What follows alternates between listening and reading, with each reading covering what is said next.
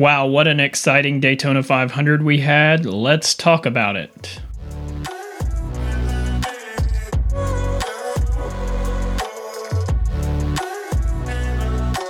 Well, the 2024 Daytona 500 is in the books. It was a day late, but it was still a very exciting race. Man, I always hate when a race gets delayed due to rain. Uh, many things go into that. You lose some fan in attendance. The TV audience is normally down. So the rain at a race weekend is not fun. I remember back in, I think it was 2008 or so when I spent many hours in the pouring rain at Michigan and we didn't end up racing until Tuesday. So I hate rain delays at a race. There's not much to do except get soaked.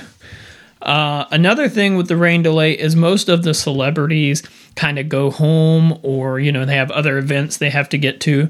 Uh, but credit to Dwayne The Rock Johnson. Uh, he stayed and he gave the drivers start your engines. Um, I thought it was pretty cool uh, being a big WWF, WWE fan, and you know having the Rock at a NASCAR race. That was really cool. So let's get into the Daytona 500. Man, it was started out pretty interesting.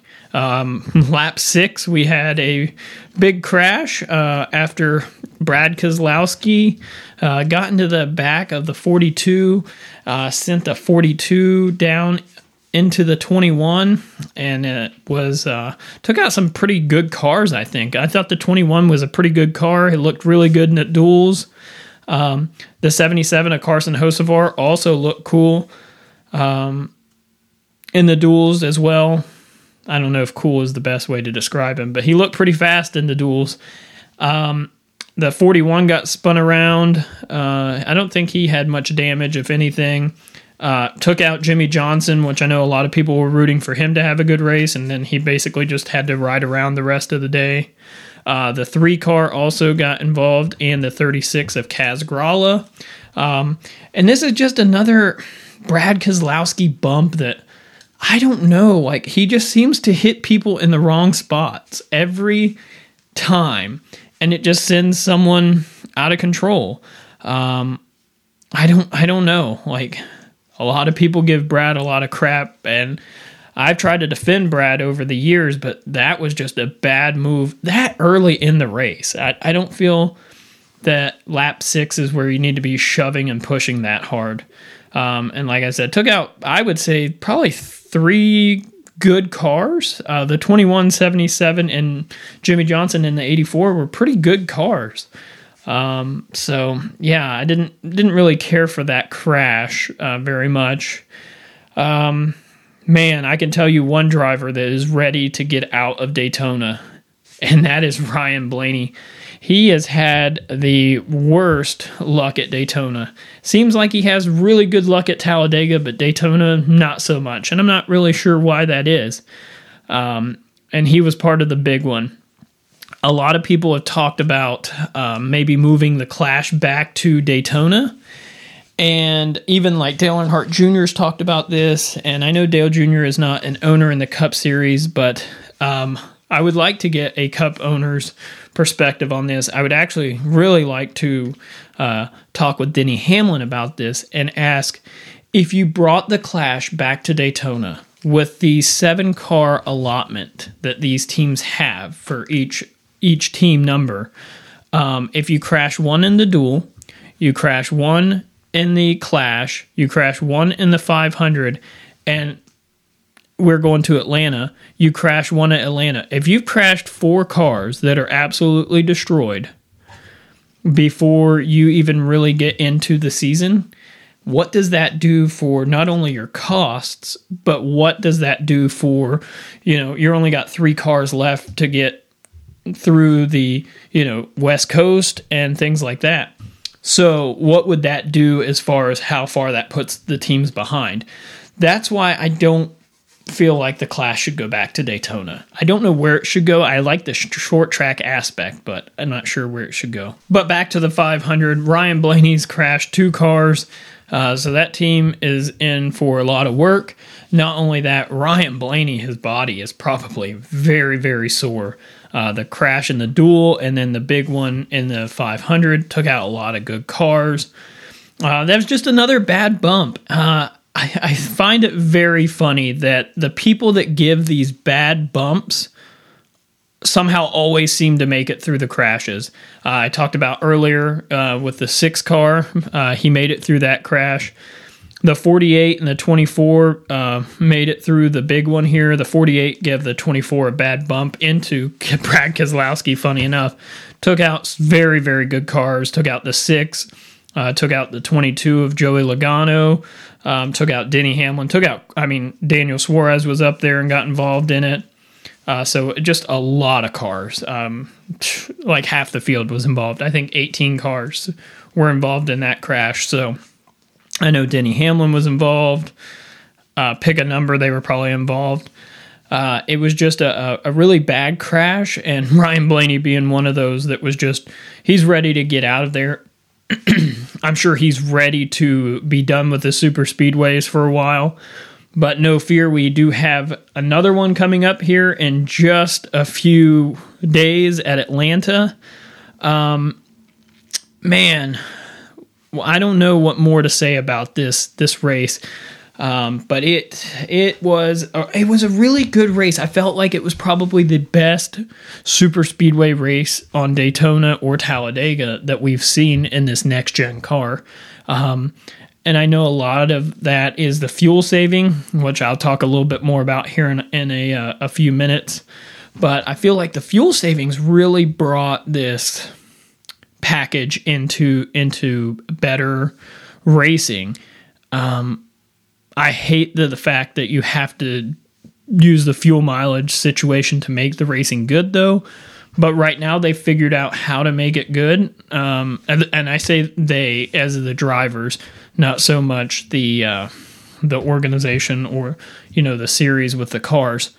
Um, but uh, you know, I feel like as a a product on the on TV, it was pretty good. Um, coming to uh, the white flag, I know there was a lot of controversy who won the race. Uh, NASCAR did post uh, quite a bit about um, the finish there and the 24 when they the, time of caution. The 24 was ahead of the 48. There were several videos going around. Uh, I know the 48's onboard showed that he may have been ahead when the one light come on but ultimately, William Byron in a 24 wins. 48 finishes second. Um, man, uh, 40 years of Hendrick Motorsports to the day they win. So that's pretty cool. Um, but the 24 wins, 48 finishes second, 1 2 for Hendrick. Like I said earlier, the, the guys that, that make the, the big bumps somehow managed to uh, make it through the big wrecks. And not only did William Byron not necessarily make a bad bump. Uh, it was a 48, but he was a part of that. Um, wins the race, and obviously Bowman in the 48 finishes second. Uh, coming to the white flag, we had the two and the seven. Uh, the seven being Corey LaJoie, the two being Austin Cindric. They got into each other, as uh, Austin Cindric said. Uh, he just basically hit him until he moved him out of the way. And that's when Ross Chastain come down and decided that it was his gap to fill, and that's what turned him um, through the infield and the two back across the racetrack, uh, causing the last crash of the night. But uh, I know Austin Cindric's post race, he was not happy with Corey LaJoie. Uh, says they're not friends and Corey LaJoie basically said the same thing. Uh, and he said, uh, as far as Corey LaJoie said, Austin Cindric's made some dumb moves before as well. So, with that being said, you know, quite an entertaining Daytona 500.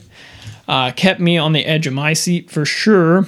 I was, this is the first season I've really gone into a Daytona 500 since 2001, not really pulling for a single driver. Um, you know, if you've listened to this podcast much, you know my favorite driver is Kevin Harvick, who retired last year.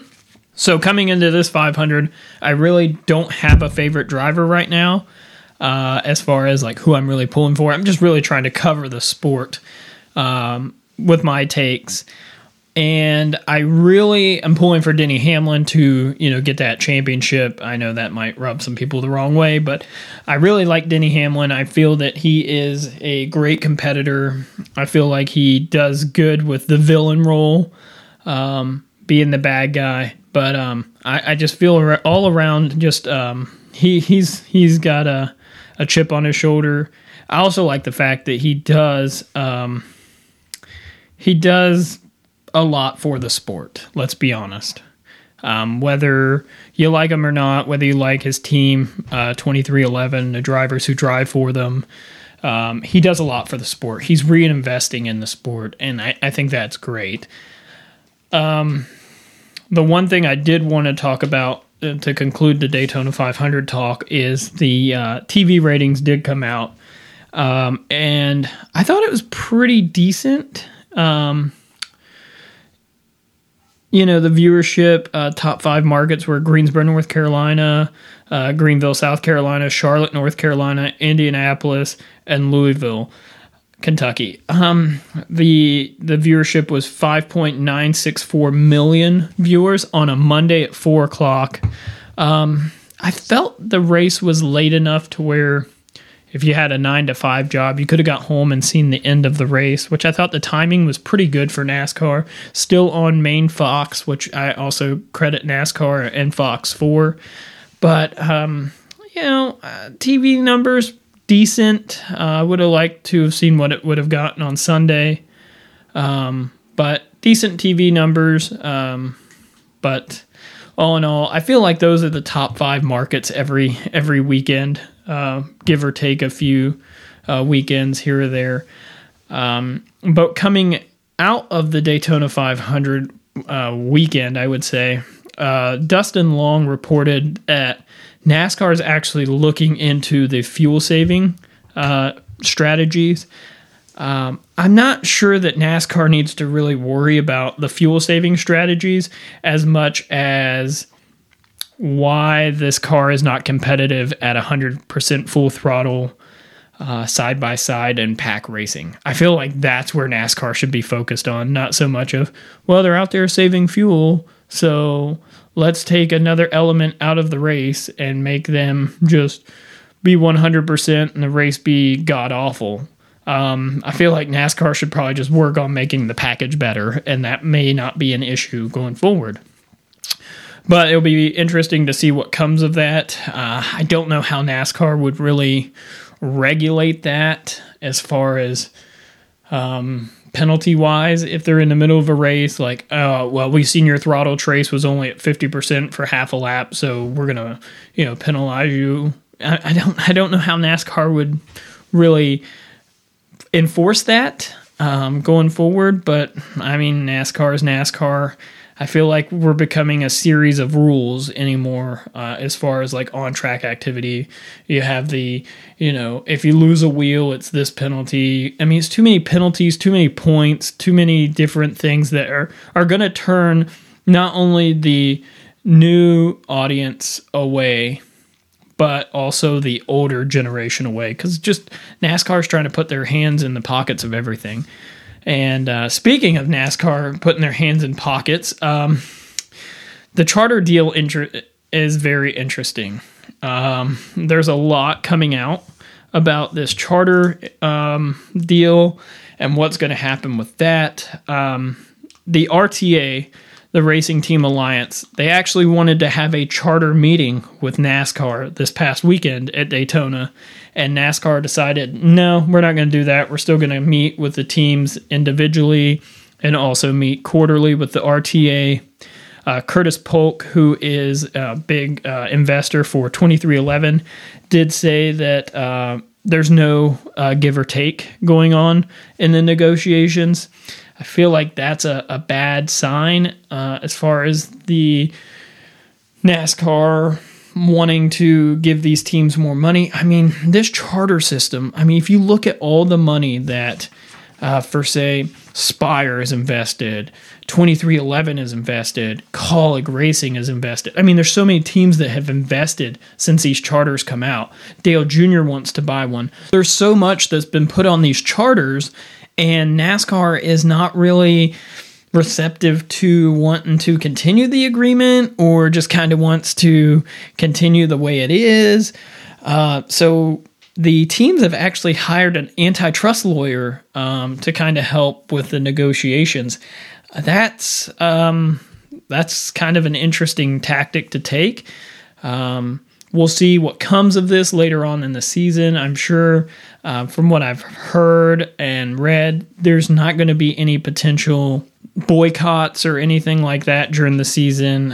I read a report earlier in like January, I believe, when it said that you know, NASCAR drivers could like park on pit road for a stage or something. I don't see that happening. Um, I just think that would be detrimental not only to uh, the sponsors, uh, but the race team itself. Um, but this will be a very interesting topic to continue to look into going forward uh, as far as what's going to happen with this with this charter system uh, does it continue? I know IndyCar is actually looking at something similar. So um, it's something that is very, I don't want to say popular because it's a kind of its own deal, but it's something that guarantees the owners some sort of revenue for their teams. And it's just another thing that's new. So a lot of people don't understand it. But NASCAR needs something like this because it does give some sort of equity to the race teams. It does give some financial stability to these teams. So, ah, man, this is going to be going to be something very very interesting to watch. I am excited about uh, the future of uh, NASCAR. Um, just for the fact that, like I said, I don't have a favorite driver right now. I'm just kind of here to watch the race. I'm here to watch the racing and kind of just give you my take on, on it. Um, I enjoy doing this podcast. We are hoping to kind of branch out and do some more media side of things. Uh, I've been uh, posting on TikTok a lot more, X, uh, Facebook, I'm I'm still getting into the Instagram kind of things, uh, but most of most of my content is posted on X. It's also posted on TikTok. Those are the two big platforms we use. Uh, all that information's in the description below, in the show notes. Um, like I said, the way I'm trying to do the the podcasting right now is each series will have their own like pre-race and post-race episodes each series will kind of have like breaking news episodes that come in. And um, so, like I said, mostly Mondays, uh, the post race uh, episode will come out. This week's been a little bit crazy with Daytona being pushed today and everything. Uh, and then the pre race episodes will come out like Thursday evening. Um, so, yeah, so keep a lookout for if you're listening to this podcast before Thursday evening, this is going to come out Wednesday night. So if you are looking for a preview episode, that'll come out tomorrow evening if you listen to this Wednesday night, or if you listen to this Thursday morning, check out uh, tonight. or first thing Friday morning, there'll be an Atlanta preview episode that will be out where I go in depth about what the previous races have been like and what I look for uh, going into this race weekend. But like I said earlier, if you follow me on X or follow on uh, TikTok, you're going to find a lot more content from me throughout the week.